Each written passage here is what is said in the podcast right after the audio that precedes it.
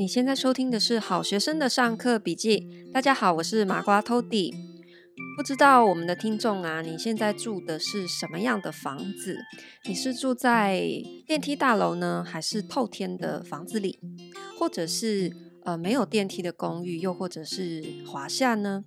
今天想要跟大家聊一聊台湾的建筑，特别是我们的。无电梯公寓，也就是老公寓，没有电梯的那一种，你要爬楼梯的。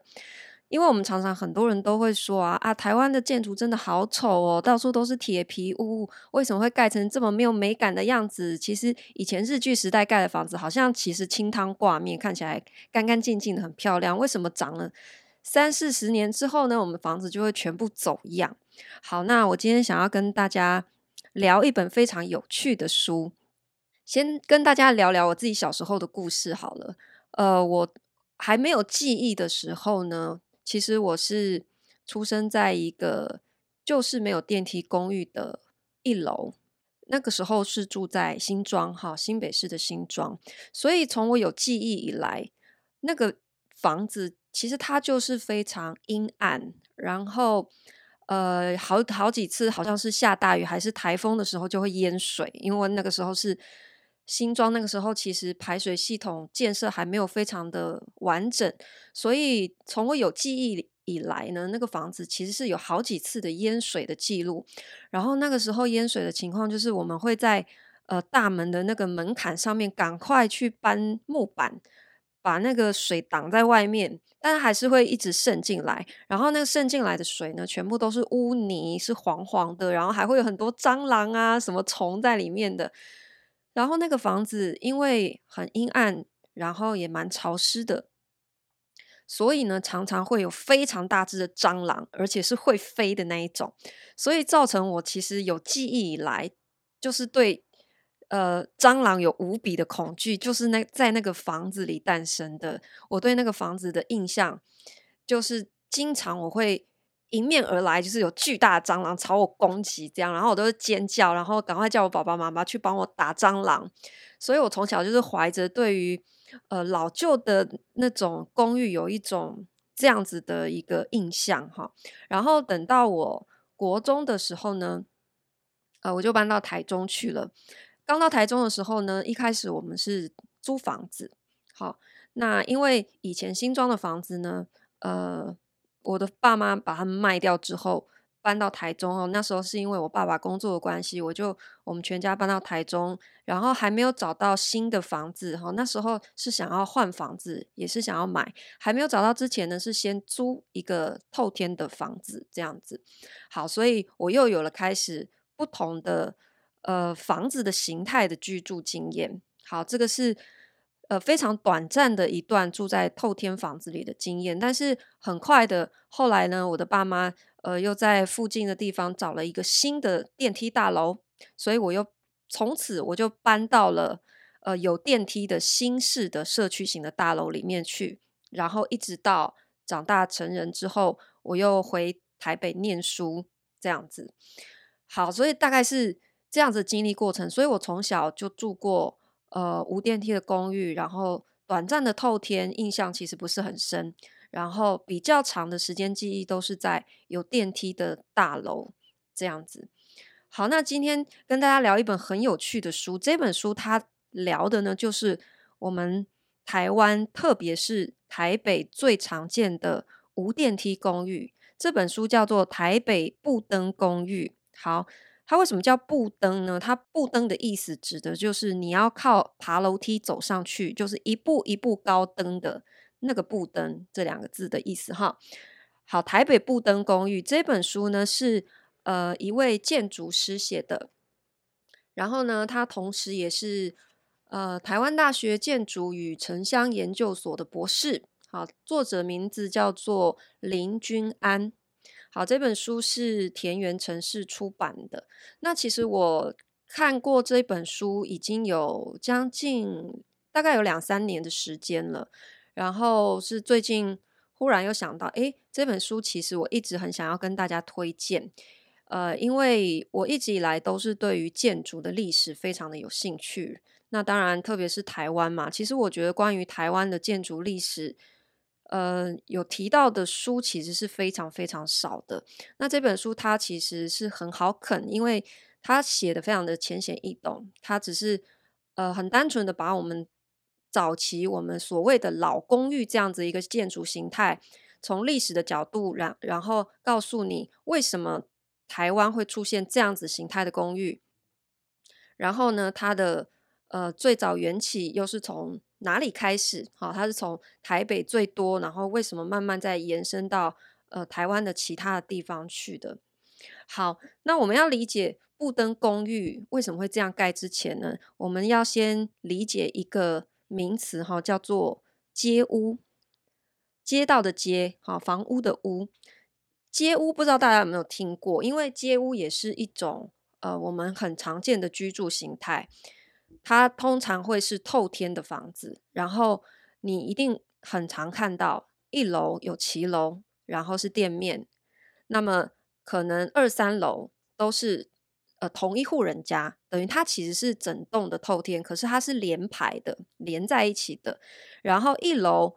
整个骑楼全部都是店面，哈，但是这个呃二三楼的楼梯通常都是在房子的后面，也就是说你要先进入这个房子的一楼的店面里面去，才可以到二楼或三楼。好，这种形态的房子其实叫做街屋，呃，它它其实有点是从英文翻译过来，叫做 shop house。那这种形态其实最早是呃出现在东南亚。嗯、你可以看到，比方说像新加坡，它就是非常典型。你你的你在路上很容易看到一排一排，它一楼都是小小小小的店面，然后可能只有二楼，有时候是有三层楼这样子的形态。他们可能是在一楼做生意，然后自己跟家人就住在楼上这样子的形态。好，这样的形态其实在我们台湾也非常的常见。然后呢，这种房子通常采光都不会太好。因为它是连排的，然后呃，通常它的深度都很深。那其实呃，我我的爷爷家就是这种非常典型的街屋。好，我小时候有时候，我小时候会去我的爷爷家过年的时候会去玩嘛。然后他是在呃新竹哈，一个不算是城市里的地方哈，比较乡下一点。它就是连排的透天。然后非常非常的狭长，所以它在一楼的前半部，它是做杂货店，好，然后中半部是呃有休息睡觉的地方，然后后半部就是厨房跟厕所，好，是这种形态，它有一点点类似以前我们传统的那种。呃，闽式建筑我们不是会有合院吗？合院非常讲究几进几进，所以其实呃，我们这种街屋的形态有一点点承袭那样子的一个文化意象，就是说，因为它为什么要把深度拉那么深？其实它也是分成一进、二进、三进的概念，等于是前面是厅，可能后面呃是厨房，好，然后在最后面才会是卧室。我刚刚有点顺序讲颠倒，最前面是店面了哈，然后。第二进的地方是厨房，然后再后面是呃有有卧室，然后厕所是在最里面，大概是这样子的一个排列方式。好，那其实这种形态呢，它其实在呃建筑的设计的里面，呃，他们语言里面然后他们会把这种房子称为它不具有现代化的要素在里面。为什么这样讲？因为所谓的现代化建筑会更强调。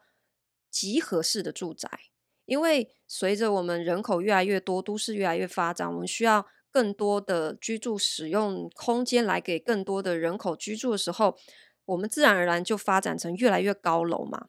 好，所以我们其实一开始也是木造的房子，好，或者是竹子做的房子，慢慢演化成变成是一楼呃平房，可能是用砖造的，然后二楼、三楼，最后才演变成有电梯的大楼的形态。好，那这样子的的街屋呢，慢慢慢慢，后来就开始衍生有另外一个形态，就是说，他们所谓比较现代化的住宅，可以容纳比较多的人一起住在里面，所以就延伸出所谓的布灯公寓。我们常见的布灯公寓，是不是就是呃，你从一楼的大门进去，然后开始爬楼梯之后呢，你可能会发现它是一层一户或者是一层两户，哦，有时候是一层一层三户的，到一层四户就比较少见了。好，通常都是一层两户是最多的这种形态。这样子的布灯公寓，其实也是我小时候对于台北公寓的一个印象，因为我小时候是住在新庄，然后呃，我我国中的时候我搬到台台中去嘛，然后我到再大一点点，有时候我到台北的亲戚家玩的时候，我对于那那个公寓的印象，其实就是老台北那种感觉，就是在这样子的公寓里面。好，那这样子的公寓其实它它有几个特色哈，就是说我刚刚提到它可能是一层两户的这一种。然后再来就是说，这样子的一个建筑形态呢，其实它本身的材料跟它的外立面都有一些非常典型的特色。当然，我们现在来看啊，都会觉得啊，那有什么好看的？就老掉牙，然后就是破破旧旧、斑驳，然后现在可能连那个第四台的 cable 线都爬得乱七八糟，有没有？外面的那个外挂，还有冷气外机，已经弄得面目全非了。好，但是。在当时，这样子的一个集合式住宅的概念出现，其实是非常新颖的。好，那这种布灯公寓的形态呢，它还有不同的变化，就是说，像我刚刚有提到，我们呃汉汉呃闽式建筑的一个意象，就是说我们会有合院嘛，可能是三合院，可能是四合院这样子的意象，然后这样子的意象演化到。集合式公寓的时候，它可能也会变成是，比方说它是三栋，三栋做成一个么字形，然后前面会有一个大的欧式的铁门，然后这个铁门打开之后，会有一个中庭花园，这样大家有画面了吗？所以其实这种三栋盖成么字形的集合式公寓，事实上它就是来自于我们最古老对于三合院的那一种想象，只是它。高度往上发展出来所盖出来的房子，然后呢，我们台湾最早开始盖这样子的集合公寓呢，大家知道是哪里吗？其实台湾第一批的布灯公寓最现代化的，就是在台北的民生社区。好，这是为什么民生社区啊？大家如果你是台北人，可能就会知道那个地方到现在都没有捷运。好，可是为什么很多老台老台北人非常喜欢民生社区那边？他只要是在那里住过，或者是在那边长大，基本上就离不开。好，那其实它是有一些历史的缘故，造成它到现在还是一个非常迷人的一个一个街廓。好，整个民生社区那一带哈，其实特别指的就是联合新村，还有联合二村，还有包括光武新村这几个。超大型的集合式公寓呢，就是我们台湾呃五零到六零年代那个时候第一批，我们在美国的援助之下，所谓拿美元哈，然后等于是美元资助贷款，然后由民间新建的第一批现代化的集合式住宅。好，所以那个时候设计的房子是怎么样？因为当时呢，这个盖的钱呢，有很大一部分是来自于。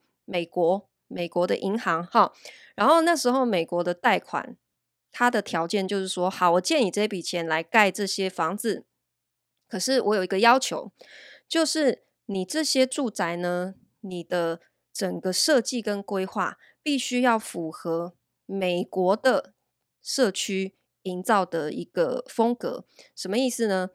你如果有到民生社区看，为什么很多人喜欢那个地方？第一个，因为它的绿覆盖率非常的高，还有它的呃整个街廓它是低密度的，好，所以呃它整个有点算是造镇的一个初始的样貌，就是根据美国他们的现代化的呃住宅来去做规划的，所以其实民生社区它整个街廓。都跟我们后来其他盖的呃这些无电梯的公寓基本上其实是不太一样的。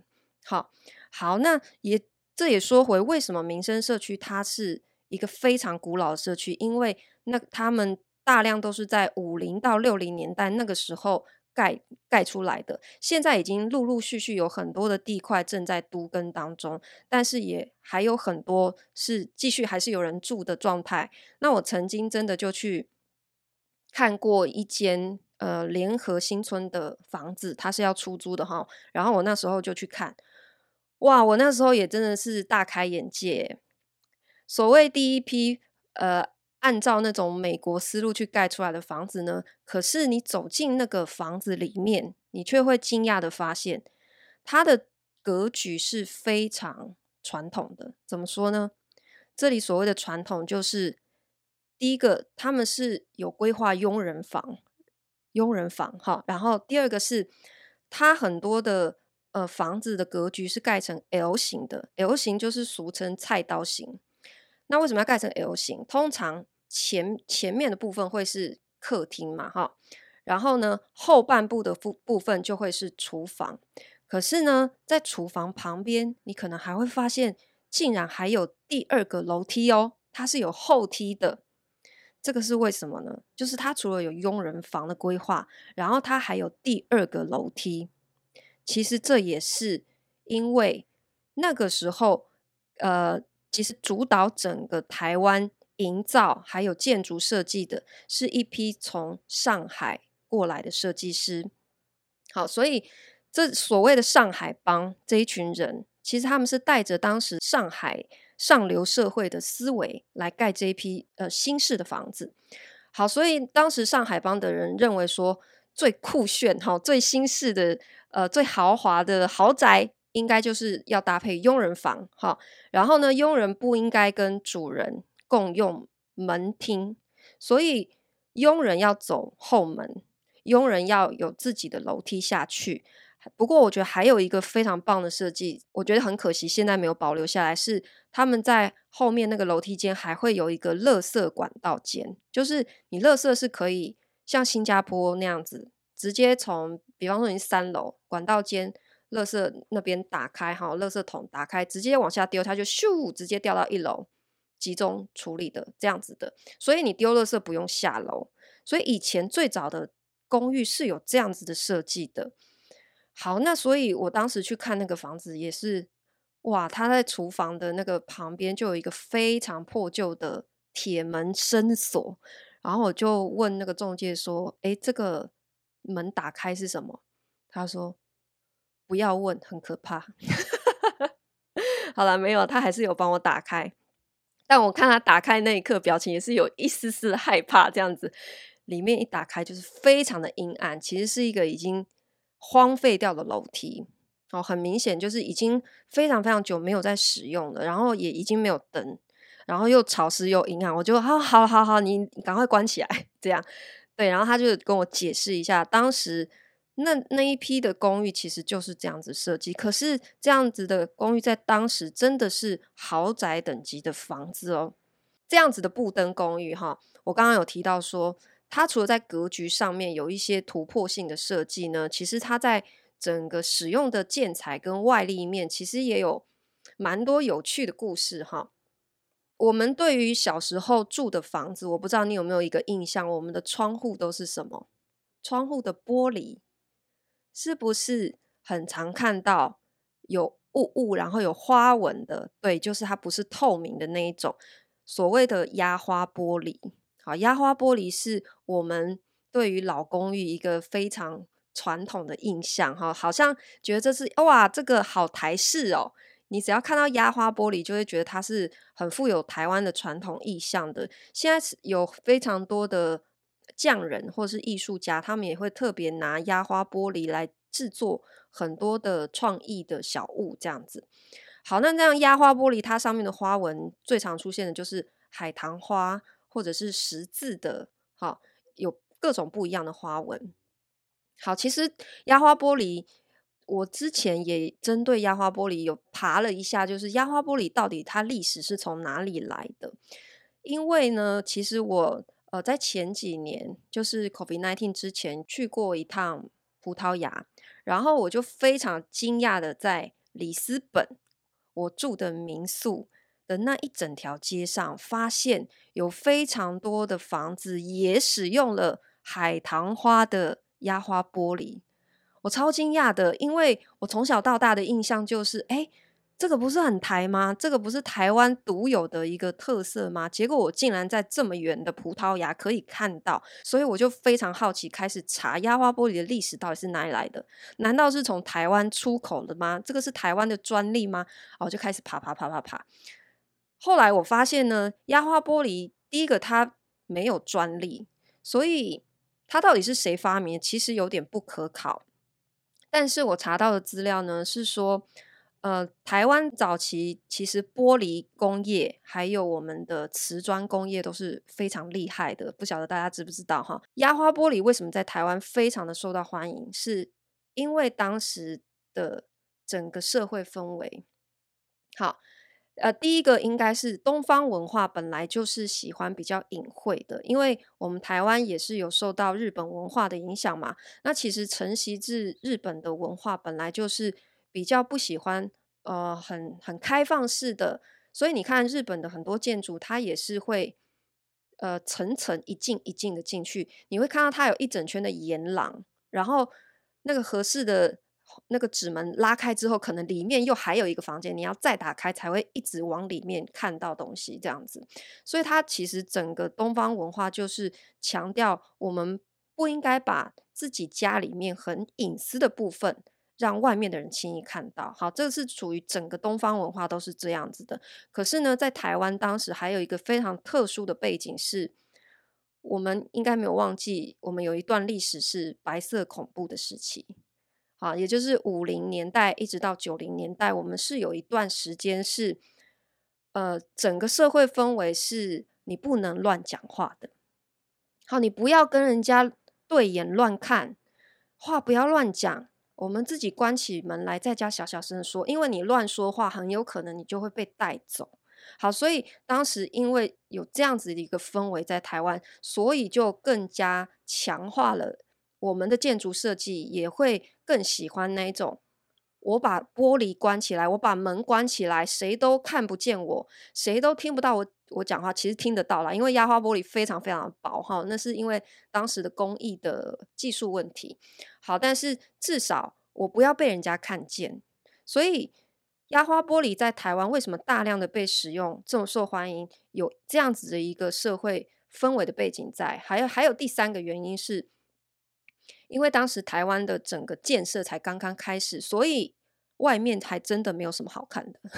就是如果你是想要一个透明的玻璃窗，然后哦，外面有好漂亮的绿意盎然，没有，当时外面就是什么都没有啊，因为没有建设，没有造景，外面可能就是一条也没有柏油的一个砂石的马路，就这样。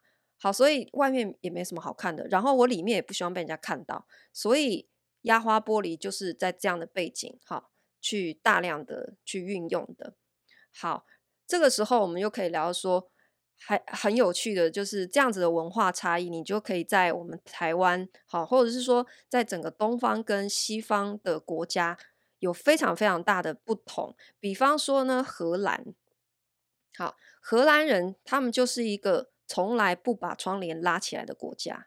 就是你家家户户哈，经过他们不分昼夜，二十四小时，他们窗帘都是打开的，然后灯都是完全打亮也不关的，因为在他们的文化里面，其实它是一种，呃，不能说是他想要炫富，而是说他们会希望你看到，诶，我的生活是有很有品味的哦，你看我的家具，我的家里面的摆设，显示出我是一个很有品味的人。这个是荷兰的一个文化。好，我们再看英国哈。英国是以什么很有名？英国人非常喜欢当绿手指。英国人的房子最重视的就是你有没有花园。好，所以他们挨家挨户都会花大量的时间在帮他们的小院子做很多很多的花艺、庭园造景。如果你有去过伦敦，你一定会看到。哇，很很多人家的门前都是各种鲜艳的小花，有没有？这也是因为英国的文化，他们认为这也是他们品味的一个展现。那我们你看，我们台湾就是完全相反，好，这是非常有趣的。还有一点就是，你从我们台湾的这样子的建筑设计，你就可以看得出来，我们台湾除了非常重视隐私哈，不希望人家看到我们里面房子的样子。我们还不追求日照。台湾人其实没有很喜欢阳光诶，你看哦，很多人买房子的时候，他会说啊，我要坐北朝南哈，我我要有大片的玻璃。可是你给他住了十年之后，你就发现，哎啊，那个玻璃全部被他堆满杂物诶，然后我全部是全部遮起来，怕人家看光光这样子诶。然后你给他那么大的玻璃也没有用，有没有常常是这样子呢？所以其实这就显示台湾人其实没有非常的追求要有所谓的日光照射。